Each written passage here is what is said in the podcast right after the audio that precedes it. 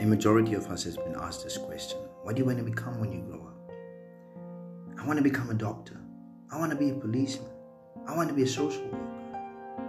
What the teacher failed to ask us was not what do you want to become in life, but who do you want to become in life? The what you want to become in life is aligned to your career, but the who do you want to become in life is aligned to your purpose and your destiny.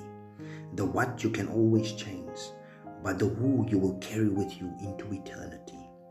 Journey with me on this podcast to find out who you can become in life and not simply fixated with the what you can become in life.